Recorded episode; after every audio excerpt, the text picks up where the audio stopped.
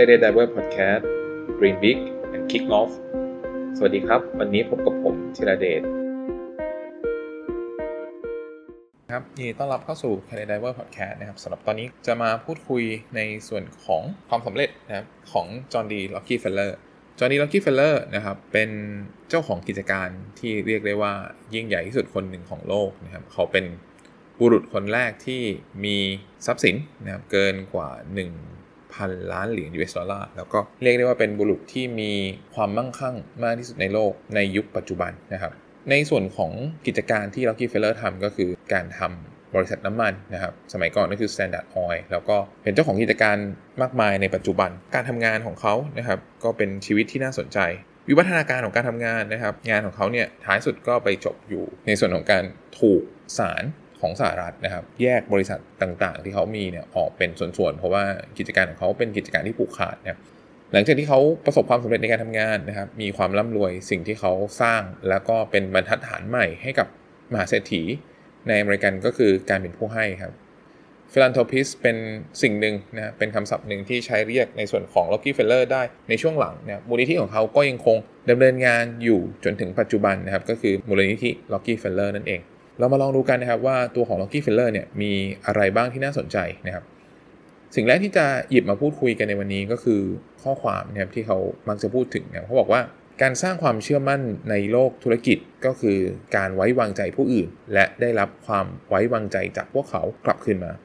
สิ่งหนึ่งในการทำธุรกิจสมัยก่อนในโลกยุคอดีตนะไม่ได้มีเครดิตนะครับการให้กู้ยืมเงินธนาคารที่แบบมากมายใน เหมือนในปัจจุบัน แต่ว่าสิ่งที่มีความแตกต่างชัดเจนก็คือในสมัยก่อน ระบบธนาคารเป็นงานที่มีการดำเนินงานอย่างชัดเจนนะครับมีเงื่อนไข แต่ว่าบางทีบางครั้งเนี่ยการกู้เงินกับธนาคารโอ้โหมันมีข้อกำหนดระเบียบเยอะมากนั้นการได้หยิบยืมเงินนะครับหรือว่าการได้ทำธุรกิจกับใครที่รู้จักเนี่ยมันอาจจะต้องใช้ความเชื่อใจ ซึ่งเราอาจจะต้องแสดงความเชื่อใจเหล่านั้นก่อน ก่อนที่จะได้รับ การช่วยเหลือนะครับหรือว่าโอกาส ดังนั้นสิ่งที่ร็อกกี้เฟลเลอร์ทำนะครับแล้วก็ประสบความสำเร็จก็คือการเริ่มทำงานนะจากจุดเริ่มต้นที่อาจจะไม่ได้ประสบความสำเร็จมากนะหรือว่าความรู้สึกว่างานของเขาเนี่ยมันจะประสบความสำเร็จได้ในช่วงแรกนะครับ แต่ว่าเขาก็พิสูจน์ว่าสิ่งที่เขาทำเนี่ยมันน่าเชื่อถือแล้วก็ไว้วางใจได้ ส่วนต่อมาล็อกกี้เฟลเลอร์บอกว่า ผมเลือกที่จะเป็น คนที่ควบคุมหรือเป็นเผด็จการดีกว่าปล่อยให้คนอื่นเนี่ยมาเป็นผู้ควบคุมผม สิ่งนี้เป็นสิ่งที่สำคัญมากพอสมควรเนาะในชีวิตของการทำงานแบบเราๆนะครับ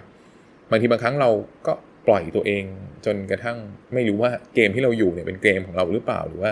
เป็นเกมที่คนอื่นเนี่ยควบคุมเราให้ทำในสิ่งที่เขาอยากให้ทำอันนี้เป็นสิ่งที่ค่อนข้างท้าทายนะครับ ถ้าเรา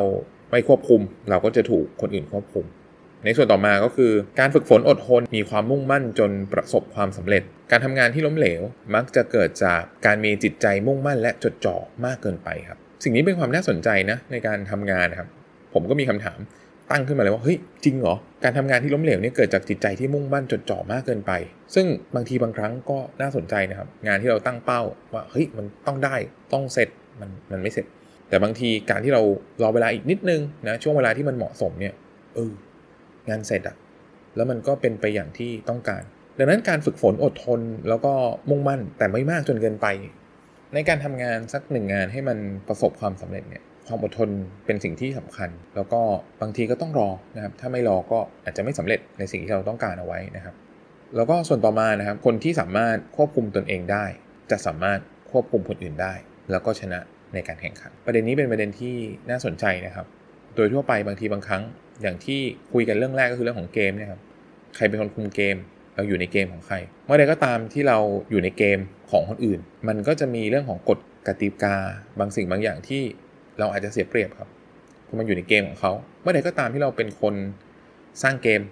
คุมเกม เราก็จะได้คุมกฎเหล่านั้นด้วย ตัวนี้ก็เป็นสิ่งที่มีความสำคัญนะครับส่วนต่อมาก็คือเมื่ออารมณ์ของเราไม่ดีอารมณ์เสียนะครับ เป็นสิ่งที่มันเกิดขึ้นได้ครับ แต่เราต้องจัดการ เราต้องควบคุม ถ้าเราจัดการควบคุมตัวเองไม่ได้เนี่ยแน่นอนผลเสียที่เกิดขึ้นในภายหลังเนี่ยย่อมมีปัญหาเกิดขึ้นกับเราแน่นอน แล้วก็ในส่วนต่อมานะครับ สิ่งที่น่าสนใจก็คือ ความสำเร็จกับการปิดหูปิดตา ความสำเร็จนะครับมากับการปิดหู รับฟังปิดปาก สิ่งที่น่าสนใจก็คือเวลาคิดครับคิดให้ดังตั้งคำถามให้เป็น แล้วก็ตอบเท่าที่จำเป็น สิ่งที่น่าสนใจในตัวผู้ชายที่ดูสุขุมรอบคอบ คือเขาไม่ได้เป็นคนที่คอยสั่งการ เขาเป็นคนที่ฟังอย่างตั้งใจ แล้วก็ตั้งคำถามกับสิ่งที่เกิดขึ้น แล้วก็ตอบเท่าที่จำเป็น บางทีคำตอบของเขาอาจจะเป็นคำถามที่กลับมาด้วยซ้ำนะครับ ในที่ประชุมครับที่เต็มไปด้วยปัญหา เขาอาจจะใช้ความนิ่งนะครับ แล้วก็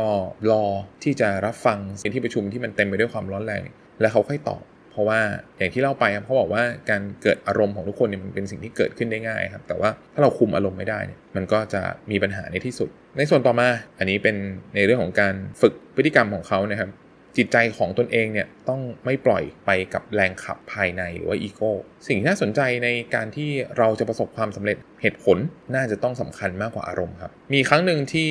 คุณร็อกกี้เฟลเลอร์นะครับเดินทางไปดูโรงกลั่นของเขา เขามีชื่อเรียกที่ลูกน้องเรียกเขาว่าเขาเป็น Mister Sponge ก็คือการที่เขารับฟังดูดซึมดูดซับแล้วก็เก็บข้อมูล เขาสร้างกรอบความคิด เช่นเดียวกับคำแนะนำของการตั้งคำถาม เขาใช้คำถาม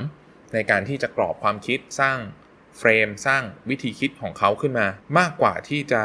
ใช้ตัวเองนะครับเขาใช้กรอบความคิด เช่นเดียวกับคำแนะนำคำถาม หรือมักใช้คำว่าเรามากกว่าการแทนตัวเอง สิ่งที่น่าสนใจก็คือในการเป็นผู้นำนะครับเขาใช้คำว่าเราไม่ใช่ตัวของฉัน ไม่ใช่ตัวฉัน ไม่ได้เป็นความคิดของตัวเองซะทีเดียวดังนั้นก็เป็นการให้เกียรติของลูกน้องคนที่ทำงานด้วยนะครับ สิ่งที่น่าสนใจนะครับ ในตัวของ Locky Feller จากที่เราได้คุยกันเรื่องของ Henry Ford ใน EP ที่แล้วนะครับ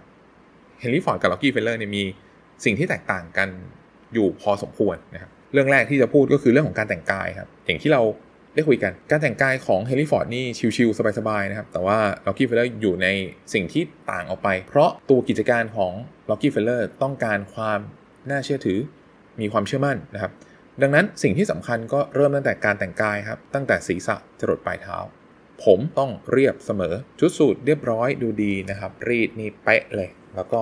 รองเท้านี่เงาเป็นมันเลยนะครับนั้นก็เป็นความแตกต่างในตัวของรายละเอียด ความละเอียดในทุกสิ่งทุกอย่างในการดำเนินชีวิตนะครับล็อกกี้เฟลเลอร์เป็นคนที่ทำงานอย่างมีระเบียบนะครับเขาดูรายละเอียดในทุกสิ่งทุกอย่างนะครับเขามีความหลงไหลในงานที่เขาทำทุกรายละเอียดทุกเม็ดนะทุกกระเบียดนิ้วเลยว่าอย่างนั้นนะครับ ดังนั้นจุดเริ่มต้นเนาะในพฤติกรรมที่เราทำหรือว่าสิ่งที่เราเป็นเนี่ยมันมีความสอดคล้อง มีความใกล้เคียงกันนะครับมีคำพูดคำพูดหนึ่งที่น่าจะพอจะสรุปลักษณะเด่นในเรื่องนี้ของเขาว่าเป็น passion for detail ครับทุกอย่างของเขาละเอียดเล็กเรียบร้อย แล้วก็สิ่งที่สำคัญต่อมาก็คือเรื่องของการนัดหมายนะล็อกกี้เฟลเลอร์เป็นคนที่ตรงเวลามาก เพราะเขาบอกว่าเวลาเป็นสิ่งที่มีค่า และไม่มีใคร มีสิทธิ์ที่จะขโมยเวลาของคนอื่น โดยไม่จำเป็น ดังนั้นในการเป็นผู้นำของเขาครับ ทุกครั้งที่มีมิ팅มีการนัดพบ หรืออะไรก็ตามเขาจะไปก่อนเวลาตรงเวลาเสมอ และเป็นสิ่งที่เขายึดถือปฏิบัติมาตลอดชีวิตของเขา สิ่งที่น่าสนใจอีกอย่างหนึ่งนะครับ ในรายละเอียดของชีวิตเขาเนี่ยเขามีอยู่ 4 สิ่งสำคัญนะครับ อันแรกก็คือธุรกิจ ธุรกิจเป็นงานแรกที่เขาให้ความสำคัญเป็น first priority นะครับส่วนที่ 2 ก็คือครอบครัวนะครับส่วนที่ 3 ก็คือ ศาสนานะครับที่เขามีความศรัทธานะครับตัวของร็อกกี้เฟลเลอร์เป็นคนที่เข้าโบสถ์เป็นประจำตัวของการเข้าไปที่โบสถ์เนี่ยน่าจะมีส่วนสำคัญในการที่ทำให้เขาเนี่ยเริ่มเป็นผู้ให้มากขึ้นนะครับ แล้วก็งานอดิเรกนะครับร็อกกี้เฟลเลอร์เป็นครอบครัวที่ชอบไปเดินป่านะครับ ซึ่งลูกชายของเขาเนี่ยผมเคยอ่านหนังสือเล่มหนึ่งนะครับ ซึ่งน่าตกใจอย่างที่เราทราบว่าเขาเป็นตระกูลเศรษฐีที่น่าจะร่ำรวยที่สุดในโลก สิ่งหนึ่งที่เป็นประเด็นที่ฟังแล้วรู้สึกเฮ้ยจริงปะเนี่ย ในการไป camping นะครับของลูกชายร็อกกี้เฟลเลอร์นะครับก็คือจอห์นดีร็อกกี้เฟลเลอร์จูเนียร์เนี่ยเขาเดินทางไปที่อุทยานแห่งชาตินะครับ แล้วก็รอบนั้นนะมีการคิดเงินนะเป็นค่า